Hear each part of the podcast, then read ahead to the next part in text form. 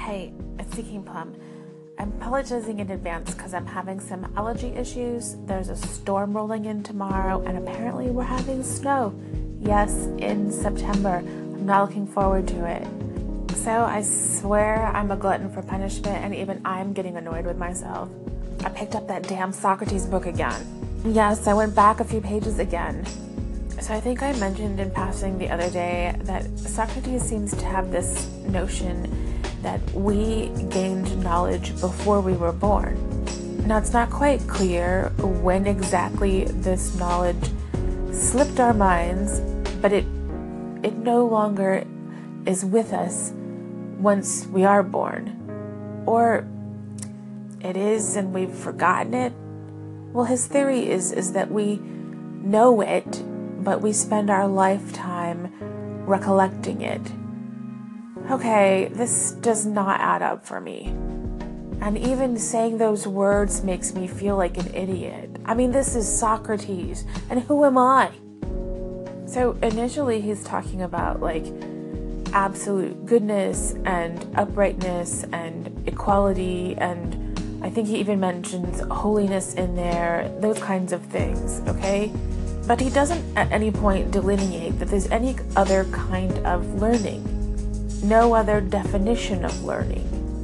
So this makes my gears turn. Does this mean that before I was born, I had the knowledge of rocket science, but I have not yet recollected it? That I have the knowledge of every language on this planet, but I have not yet recollected them? Quite frankly, I don't think that I am capable of wrapping my head around every single language spoken on this planet. If if I am even in the right ballpark, I think there are thousands that are spoken. The other implication there is also with this idea he has is that there is nothing new. There's no way to learn anything new. It's all been I guess I'm using a different definition of learning, but there's everything has been gained, all of the knowledge has been gained prior. So no new knowledge can be gained, according to his understanding, then. Just every generation, forever and ever, is spending time recollecting. It sort of seems like, why? To what end? And and then going back, if I really have all of this knowledge already in my brain and I do know all of these languages and I do know rocket science and I can solve all of these problems of the world because the knowledge is locked up inside my brain, then it kind of makes me feel like, well, what kind of a failure am I if I can't unlock it, you know? I mean, I don't really believe that, so don't don't think that. but really, like that's the implication behind it, right? I mean, we could roll this all back and say that he is talking about just concepts, but he does go and talk about equality being not just uh, equality as a conceptual thing, but equality as a measurement, equality taken in by our senses. And if he's going to roll it back to something simple like that and being able to measure uh, two sticks side by side, then surely he could also say that I have prior knowledge of carpentry. I don't. Or I have prior knowledge of rocket science, and I don't. Even the idea of, of a prior knowledge of what's good or right or fair. I don't know that we even have that prior. Okay, so I was sort of getting off topic there. I also got hung up on the word recollection instead of the word learning. So, just to recap, his definition of learning is to recollect, but we're still talking about learning. So, I still have questions about this. If we have all of this knowledge prior to being born, regardless of my specific brain's capacity, I should be able to learn anything, right? I mean, I have the knowledge, right? It's just a matter of spending enough time, enough hard work, effort to unlock it. But if we push it hard enough, I'm not sure that that's true. I'm sure you could find some topic that if you put in front of me, that no matter how much time I spent studying it, maybe I couldn't wrap my head around it. I'm sure there's a topic we could put in front of you that you might find the same way. It's kind of like going back to the languages. If I sat down to study, could I study and learn a number of languages? Sure. If I spent my lifetime studying, could I learn every language on the planet? I don't know that that's even feasible. Apart from the huge number of languages, I'm not sure that not just my brain, but any brain is capable of handling that. I mean, that's really a quantity thing, but even if it wasn't a quantity thing and it was more of a complex uh, topic, it's sort of the same thing. Okay, next question. So Socrates says that, you know, all of this knowledge is known before we're born. And I said, well, if that's true, then basically there's no new knowledge to be gained. So, how does this exactly work? What happens if a generation goes by where someone does not, quote, recollect something? What if one generation becomes two or more? Will that knowledge bubble up at some time down the line? Like where does this where does this knowledge live? And then by the same token, is it possible then that in this great reservoir of information, of knowledge, that there is some quantum um, mechanical engine out there that we could have like a, a Star Trek engine for a spaceship today instead of like a hundred or two hundred years from now. Do you know what I mean? Like, really? That that are you telling me that Socrates believes that maybe this this information exists somewhere, and we just have not uh, recollected it yet? I'm just like, I'm sorry. Maybe this sounds ridiculous to you.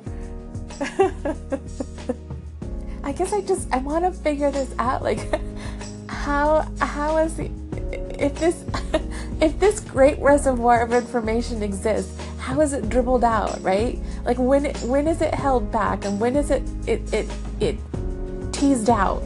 Like when are when are we going to get these future answers? Like when is the cure for cancer coming? You know? When are we going to get that that spaceship to fly to Mars that will be able to transport like hundreds of people at once? And instead of taking, you know, a long time to get there, it takes us maybe a day or hours. Where is that where is that knowledge? When it when is it going to pop up? When are we going to recollect it? I told you I was um, the last time I put up an episode that if I was sitting at his knee, he he would find me extremely frustrating, and, and and here's why: I'd ask all these annoying, stupid questions. I I can't help myself.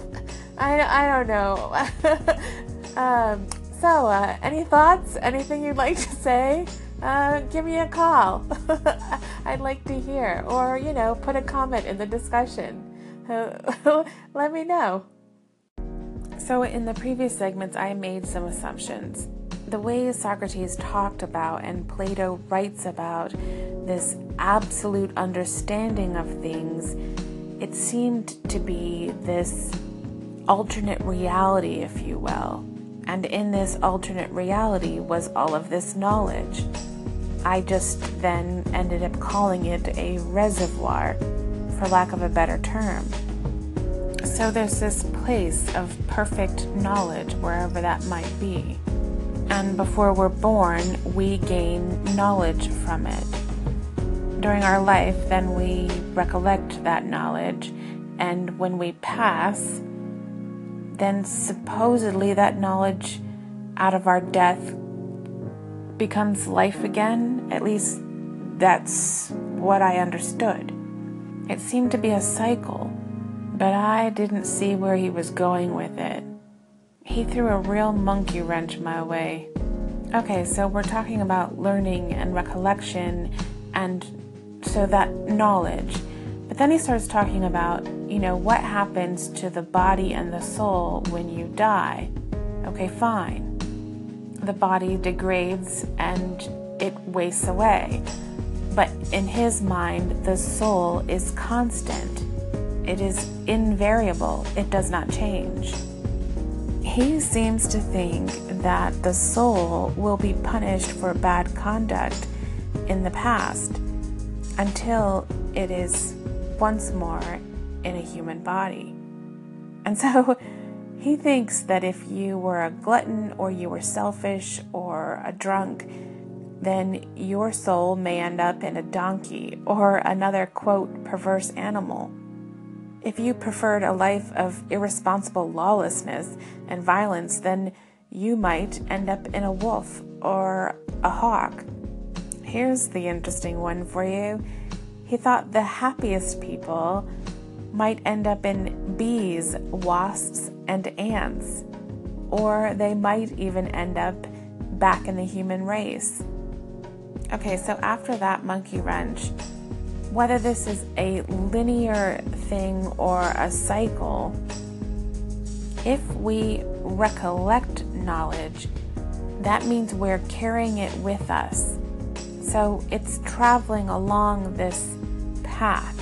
Again, linear or cycle.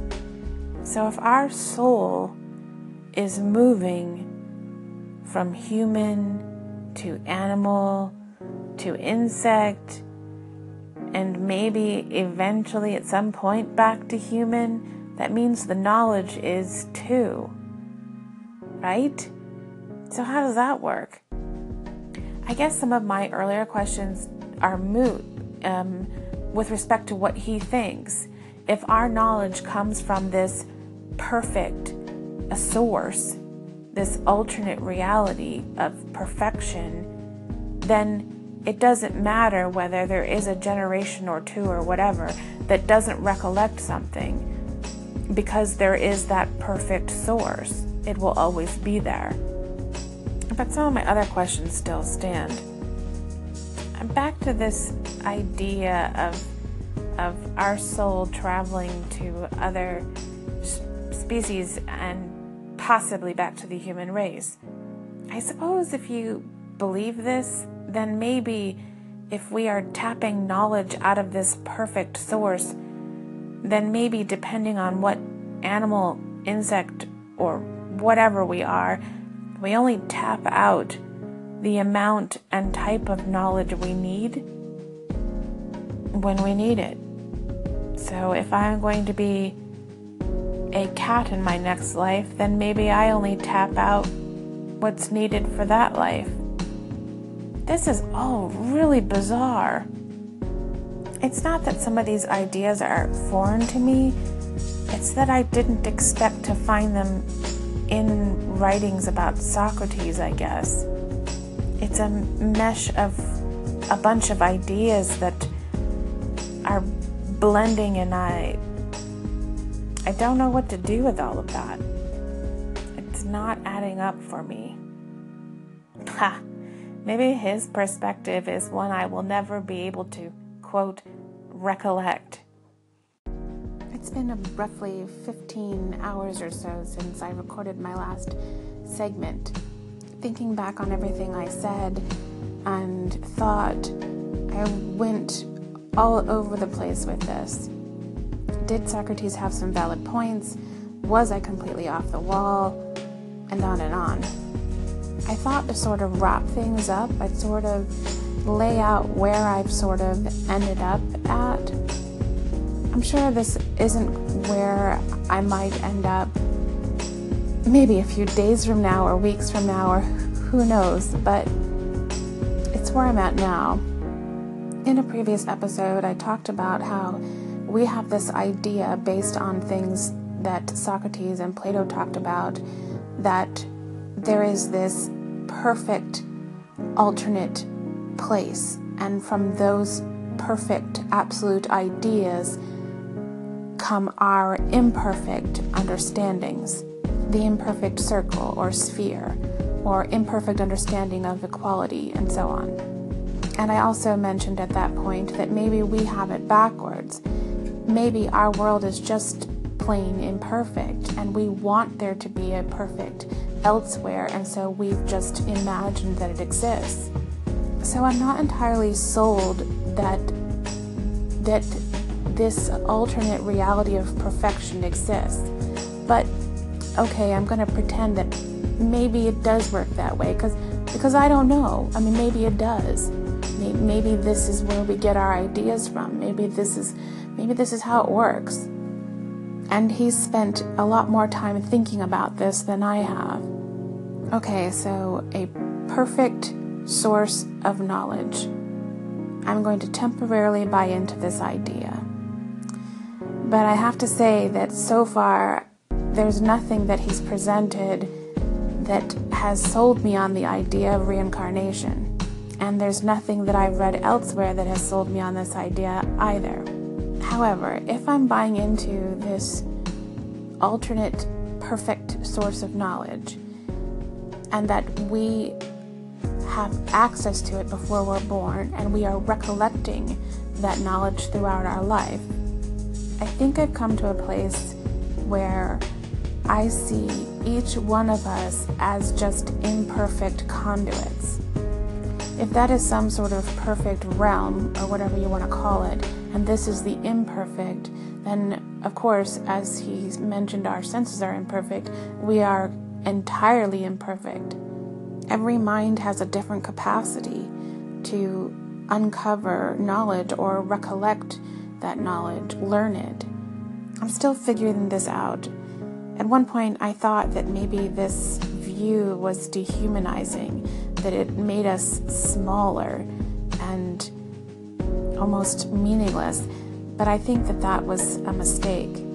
I'm still not sure that I buy completely into this whole view, but I can see that there is some, um, still some human value to it. Sometimes even the youngest child can learn something that the brightest adult misses. And of course, the brightest adult learns things that many of us don't. But that's the beauty of humankind. Not thinking about this perfect source of knowledge, but thinking about us as individuals and how we, quote, recollect or how we learn, how we uncover that knowledge. It's really quite lovely. Anyway, I will stop rambling at you and wrap it up here.